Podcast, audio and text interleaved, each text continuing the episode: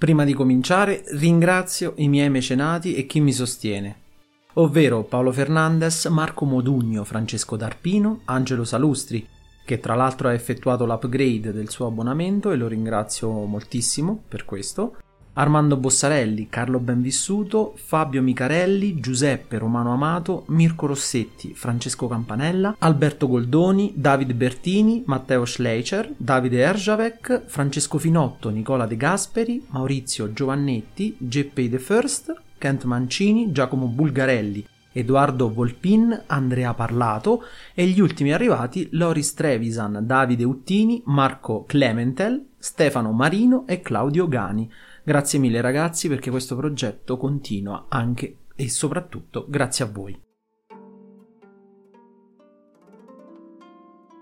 Preparate le scorte di grano e arruolati i cavalieri, marciò verso i territori in cui era segnalata la presenza dei Germani. Cesare si trovava a pochi giorni di distanza, quando gli si presentarono emissari dei Germani che parlarono nei termini seguenti. Non erano i Germani a muovere per primi guerra al popolo romano, ma non avrebbero rinunciato allo scontro, se provocati, perché avevano la consuetudine, tramandata dai padri, di difendersi e di non implorare gli aggressori, chiunque essi siano. Tuttavia precisavano di essere giunti contro il loro volere, scacciati dalla patria. Se i romani volevano il loro sostegno, i germani avrebbero potuto diventare utili alleati. Chiedevano l'assegnazione di nuovi territori oppure il permesso di mantenere le regioni occupate con le armi. Erano inferiori solo agli svevi, che neppure gli dei immortali potevano uguagliare, ma di tutti gli altri popoli sulla terra non ce n'era uno che i germani non potessero superare. A tali parole Cesare rispose come gli sembrò più opportuno, ma ecco come terminò il suo discorso. Non poteva stringere con loro alcuna alleanza se rimanevano in Gallia, e non era giusto che occupasse le terre altrui chi non era riuscito a difendere le proprie. In Gallia non c'erano regioni libere da poter assegnare, tantomeno a un gruppo così numeroso, senza danneggiare nessuno, ma concedeva loro, se lo volevano, di stabilirsi nei territori degli Ubi, che gli avevano inviato emissari per lamentarsi dei soprusi degli svevi e per chiedergli aiuto. Ne avrebbe dato l'ordine agli ubi. I membri dell'ambasceria dissero che avrebbero riferito e che si sarebbero ripresentati dopo tre giorni con la risposta. Chiesero a Cesare, però, di non avanzare ulteriormente nel frattempo. Cesare dichiarò di non poter concedere neppure questo. Era venuto a conoscenza, infatti, che i germani, alcuni giorni prima, avevano inviato gran parte della cavalleria al di là della Mosa, nella regione degli Ambivariti, a scopo di razzia e in cerca di grano. Riteneva, dunque, che stessero aspettando i loro cavalieri e che, a tal fine, cercassero di prendere tempo. La Mosa nasce dai monti Vosgi, nella regione dei Lingoni, a non più di 80 miglia di distanza dall'oceano, si getta nel Reno.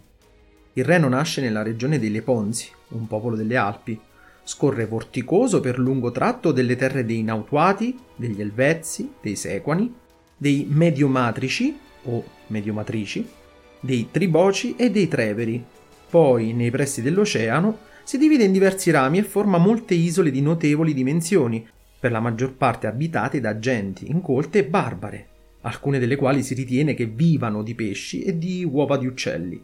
Sfocia con molte diramazioni nell'oceano. Cesare non distava più di 12 miglia dal nemico, quando i membri dell'ambasceria ritornarono, secondo gli accordi. Gli si presentarono che era in marcia e lo pregavano invano di non avanzare ulteriormente. Gli chiedevano allora di dar ordine alla cavalleria, posta all'avanguardia, di non aprire le ostilità e gli domandavano il permesso di inviare un'ambasceria agli Ubi. Se i capi e il senato degli Ubi avessero fornito garanzie mediante un giuramento solenne, si dichiaravano pronti ad accettare le condizioni proposte da Cesare, ma per condurre a termine le operazioni necessarie chiedevano tre giorni di tempo. Cesare riteneva che la richiesta mirasse sempre a consentire, nei tre giorni di tregua, il rientro dei cavalieri che si erano allontanati.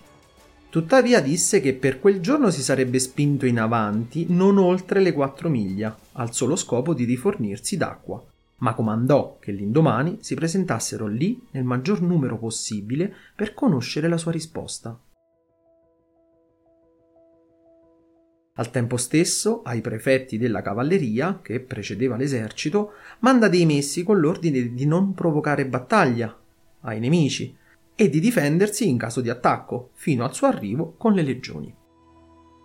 Ma i nemici, non appena videro la nostra cavalleria, benché contasse circa 5.000 unità, mentre essi non erano più di 800, non essendo ancora rientrati i cavalieri che avevano varcato la Mosa in cerca di grano, si lanciarono all'attacco e scompaginarono in breve tempo i nostri, che non nutrivano alcun timore, in quanto l'ambasceria dei Germani aveva appena lasciato Cesare chiedendo per quel giorno tregua. Quando i nostri riuscirono a opporre resistenza, gli avversari, secondo la loro tecnica abituale, balzarono a terra e, ferendo al ventre i cavalli, disarcionarono molti dei nostri e costrinsero alla fuga i superstiti premendoli e terrorizzandoli al punto che non cessarono la ritirata se non quando furono in vista del nostro esercito in marcia. Nello scontro perdono la vita 74 dei nostri cavalieri, tra cui l'Aquitano Pisone, uomo di grandissimo valore e di alto lignaggio. Un suo avo aveva ritenuto la suprema autorità tra la sua gente e ricevuto dal Senato di Roma il titolo di amico Pisone, accorso in aiuto del fratello, circondato dai nemici, era riuscito a liberarlo. Disarcionato, il suo cavallo era infatti stato colpito, resistette con estremo valore finché ebbe forza. Poi però, circondato da molti avversari, cadde. Il fratello, che aveva già lasciato la mischia, lo vide da lontano. Sferzato il cavallo, si gettò sui nemici e rimase ucciso. Dopo questo scontro, Cesare ormai non stimava giusto ascoltare gli ambasciatori o accogliere le proposte di un popolo che, dopo aver chiesto pace, aveva deliberatamente aperto le ostilità con agguati e imboscate.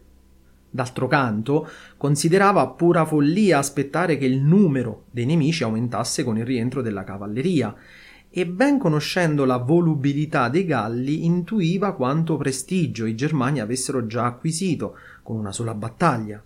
Perciò riteneva di non dover assolutamente concedere loro il tempo di prendere decisioni. Aveva già assunto tali risoluzioni e informato i legati e il questore che non intendeva differire l'attacco neppure di un giorno, quando si presentò un'occasione veramente favorevole. Proprio la mattina seguente i germani, sempre con la stessa perfida ipocrisia, si presentarono al campo di Cesare in gran numero con tutti i principi e i più anziani.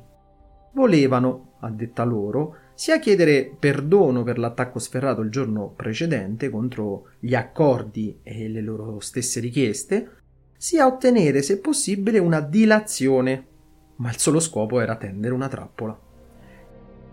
Cesare, lieto che gli si fossero offerti, ordinò di trattenerli, portò fuori dall'accampamento tutte le sue truppe e ordinò alla cavalleria di chiudere lo schieramento, ritenendola ancora scossa per la recente sconfitta. Disposto l'esercito su tre file, percorse rapidamente otto miglia e piombò sul campo nemico prima che i germani potessero rendersi conto di cosa stava accadendo. I nemici, atterriti per più di una ragione, dall'arrivo improvviso dei nostri, dall'assenza dei loro, dal non avere il tempo di prendere alcuna decisione, né di correre alle armi, erano incerti se conveniva affrontare i romani, difendere l'accampamento o darsi alla fuga. I rumori e la confusione davano il segno del timore che regnava tra i nemici. I nostri, irritati dal proditorio attacco del giorno precedente, fecero irruzione nel campo avversario. Qui chi riuscì ad armarsi in fretta per un po' oppose resistenza, combattendo tra i carri e le salmerie. Gli altri, invece, ossia donne e bambini, infatti avevano abbandonato le loro terre e attraversato il Reno con le famiglie, si diedero ad una fuga disordinata. Al loro inseguimento Cesare inviò la cavalleria. I germani, uditi i clamori alle spalle, quando videro che i loro venivano massacrati, gettarono le armi, abbandonarono le insegne e fuggirono dall'accampamento.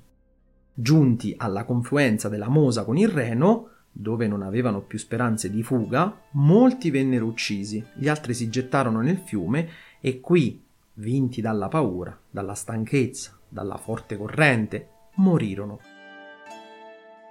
I nostri, tutti salvi dal primo all'ultimo, con pochissimi feriti, rientrarono al campo dopo le apprensioni, nutrite per uno scontro così rischioso, considerando che il nemico contava 430.000 persone.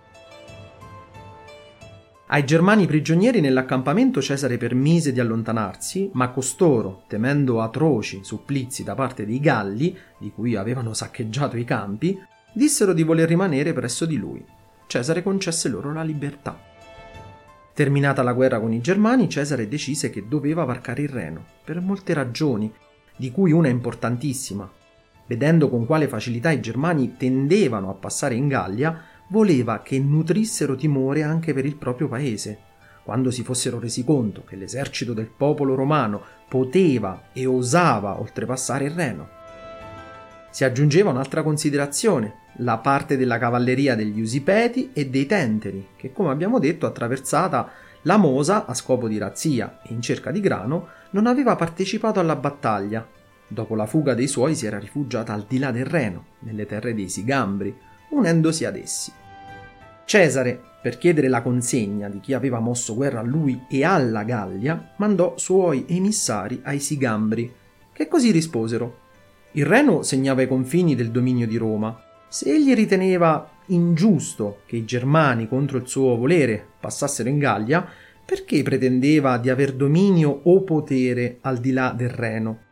Gli Ubi, poi, l'unico popolo d'oltrereno che avesse inviato a Cesare emissari, stringendo alleanza, consegnando ostaggi, lo scongiuravano di intervenire in loro aiuto perché incombevano su di loro, pesantemente, gli svevi. Oppure, se n'era impedito dagli affari di Stato, lo pregavano almeno di condurre l'esercito al di là del Reno. Sarebbe stato un ausilio sufficiente per il presente e una speranza per il futuro. Il nome e la fama dell'esercito romano dopo la vittoria su Ariovisto e il recentissimo successo, aveva raggiunto anche le più lontane genti germane. Considerati alleati del popolo romano, gli Ubi sarebbero stati al sicuro. Promettevano una flotta numerosa per trasportare l'esercito. Per i motivi che ho ricordato, Cesare aveva deciso di oltrepassare il Reno, ma riteneva che l'impiego delle navi non fosse abbastanza sicuro e non lo giudicava consono alla sua dignità e del popolo romano. Così, sebbene si presentassero gravi difficoltà per costruire un ponte, come la larghezza e la profondità del fiume, la rapidità della corrente, egli tuttavia stimava necessario adottare tale soluzione, oppure rinunciare all'impresa. Ecco come progettò la struttura del ponte. A distanza di due piedi univa, a due per volta, travi lievemente appuntite in basso, del diametro di un piede e mezzo, di altezza commisurata alla profondità del fiume. Poi, mediante macchinari, le calava in acqua e con battipali le conficcava sul fondo del fiume, non a perpendicolo come le travi delle palafitte per intenderci, ma oblique e in pendenza, in modo da inclinare nel senso della corrente. Più in basso alla distanza di 40 passi e di rimpetto alle prime travi, ne poneva altre, sempre legate due a due, con l'inclinazione opposta all'impeto e alla corrente del fiume. Nell'interstizio collocava pali dello spessore di due piedi, pari alla distanza delle travi accoppiate, e, fissandoli con due arpioni, impediva che esse in cima si toccassero. Perciò, poggiando su travi separate e ben ribadite in direzione contraria, la struttura del ponte risultava tale da reggere, per necessità naturale, tanto più saldamente, quanto più impetuosa fosse la corrente. Sui pali venivano disposte, in senso orizzontale, altre travi su cui poggiavano tavole e graticci. Inoltre, come sostegno, a valle venivano aggiunti, obliqui, pali fissati al resto della struttura per resistere alla corrente impetuosa. Così pure altre travi, a monte, venivano collocate non lontano dal ponte allo scopo di frenare eventuali tronchi o navi che i barbari avessero lanciato contro la costruzione per distruggerla. L'impatto sarebbe stato attutito e i danni al ponte limitati. Da quando ebbe inizio la raccolta del materiale, in dieci giorni il lavoro fu portato a termine e l'esercito oltrepassò il fiume. Lasciati saldi i presidi su entrambe le sponde, Cesare marciò verso il territorio dei Sigambri. Frattanto gli si presentarono ambascerie di parecchie nazioni, alle cui richieste di pace e alleanza egli risponde benevolmente e ordina la consegna di ostaggi. Da quando erano incominciati i lavori per il ponte, i Sigambri, su pressione dei Tenteri e degli Usipeti, che erano con loro, avevano preparato la fuga ed evacuato i loro territori, portando con sé tutti i loro beni e rifugiandosi in foreste disabitate.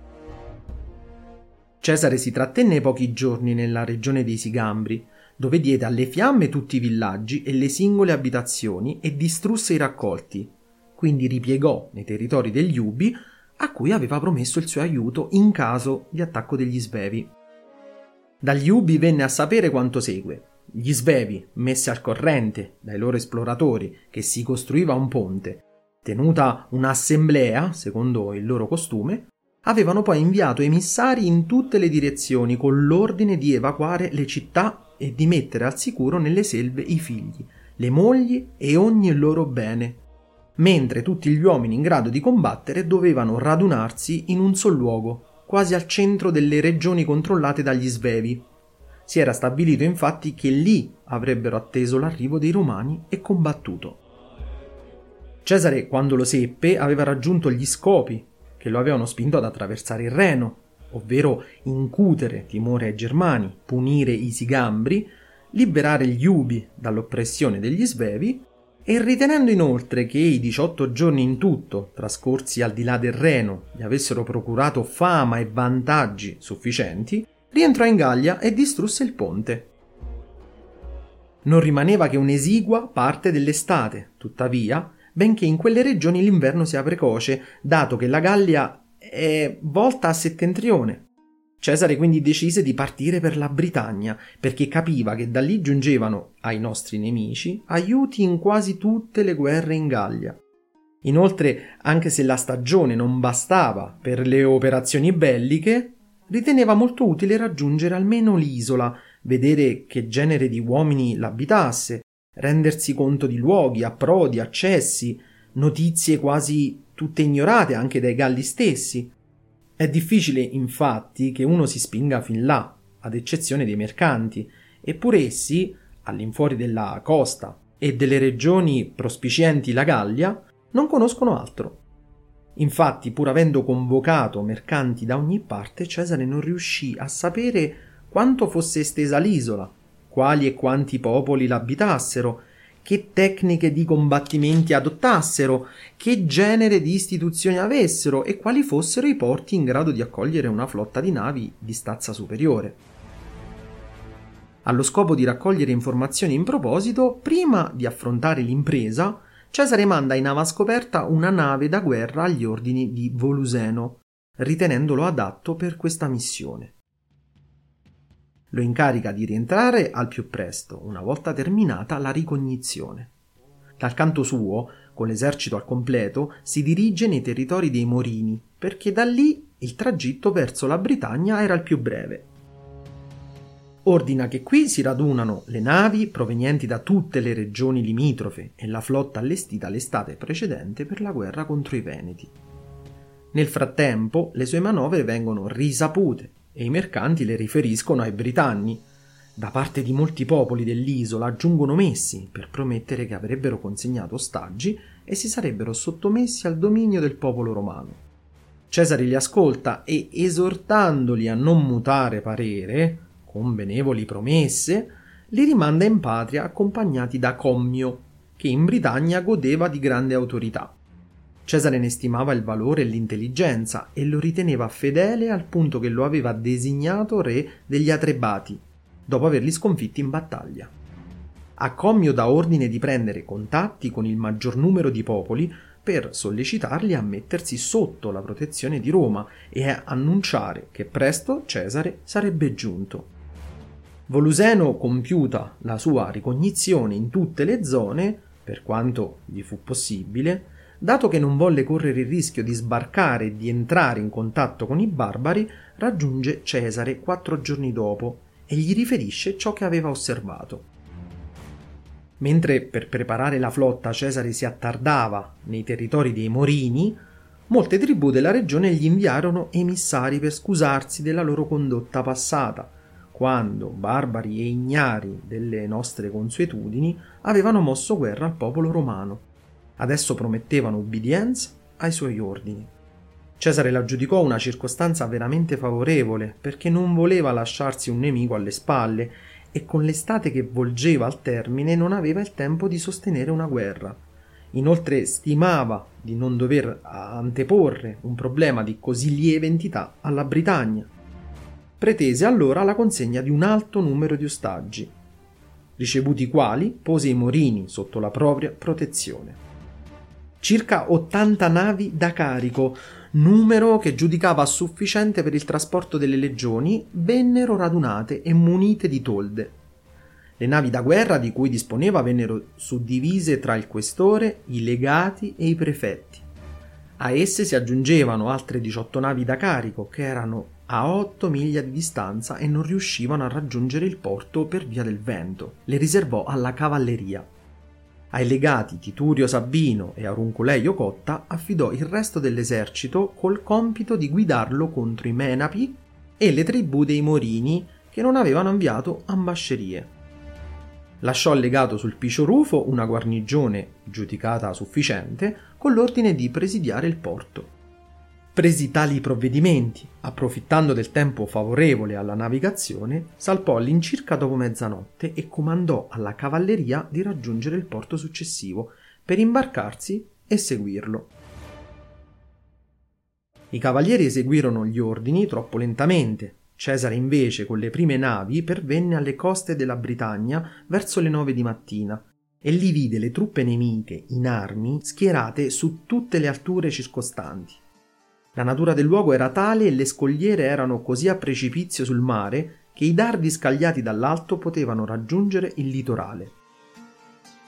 Avendo giudicato il luogo assolutamente inadatto per uno sbarco, gettò l'ancora e fino alle due del pomeriggio attese l'arrivo di altre navi. Nel frattempo, convocati i legati e i tribuni militari, espose le informazioni raccolte da Voluseno e il suo piano, invitandoli a compiere tutte le manovre al primo cenno e istantaneamente, come richiede la tecnica militare, soprattutto negli scontri navali, dove i movimenti sono rapidi e variano continuamente. Dopo averli congedati, sfruttando il contemporaneo favore della marea e del vento, diede il segnale e levò le ancore. Avanzò per circa sette miglia e mise le navi alla fonda di un punto in cui il litorale era aperto e piano. Ma i barbari, avendo inteso i propositi dei romani, avevano mandato in avanti, seguiti dal resto dell'esercito, i cavalieri e gli essedari, reparti che di solito impiegano in battaglia, impedendo lo sbarco ai nostri, che incontravano enormi difficoltà, le navi, per le loro dimensioni, potevano fermarsi solo a largo. I soldati poi non conoscevano i luoghi, non avevano le mani libere, erano appesantiti dalle armi e dovevano contemporaneamente sia scendere dalle navi, resistere alle onde, combattere contro i nemici. I barbari invece liberi nei movimenti combattevano dalla terraferma o entravano appena in acqua, conoscevano alla perfezione i luoghi, con audacia scagliavano frecce e lanciavano alla carica i loro cavalli, abituati a tali operazioni. I nostri, sgomenti per tutto ciò, trovandosi di fronte ad una tecnica di combattimento del tutto nuova, non si battevano con il solito zelo e ardore dimostrato in campo aperto. Quando se ne accorse Cesare ordinò che le navi da guerra, di forma inconsueta per i barbari e facilmente manovrabili, si staccassero un po' dalle imbarcazioni da carico e, accelerando a forza di remi, si disponessero sul fianco destro del nemico e da qui azionassero le fionde, gli archi, le macchine da lancio per costringere gli avversari alla ritirata. La manovra si rivelò molto utile. Infatti i barbari scossi dalla forma delle navi, dal movimento dei remi, dall'insolito genere di macchine da lancio, si arrestarono e ripiegarono leggermente. Ma, visto che i nostri soldati, soprattutto per la profondità dell'acqua, esitavano, l'aquilifero della decima legione, dopo aver pregato gli dei di dare felice esito all'impresa, gridò Saltate giù, commilitoni, se non volete consegnare l'aquila al nemico. Io, per parte mia, avrò fatto il mio dovere verso la Repubblica e il comandante. Lo disse a gran voce, poi saltò giù dalla nave e cominciò a correre contro i nemici. Allora i nostri, vicendevolmente, spronandosi, a non permettere un'onta così grave, saltarono giù dalla nave, tutti quanti. Anche i soldati delle navi vicine, come li videro, li seguirono e avanzarono contro i nemici. Si combatté con accanimento da entrambe le parti. I nostri, tuttavia, erano in preda allo scompiglio, non riuscendo a mantenere lo schieramento, ad attestarsi saldamente, a seguire le proprie insegne, in quanto ciascuno, appena sbarcato, si univa alle prime in cui si imbatteva. I nemici invece che conoscevano tutti i bassi fondi, non appena dal litorale vedevano alcuni dei nostri sbarcare isolati dalle navi, lanciavano i cavalli al galoppo e alla carica dei legionari in difficoltà. Molti dei loro circondavano pochi dei nostri, mentre altri dal fianco destro scagliavano un nugolo di frecce sul grosso dello schieramento. Cesare appena se ne accorse ordinò di riempire di soldati le scialuppe delle navi da guerra e i battelli da ricognizione e li inviò in aiuto di chi aveva visto in difficoltà. I nostri, non appena riuscirono ad attestarsi sulla terraferma, formati i ranghi, passarono al contrattacco e costrinsero alla fuga gli avversari.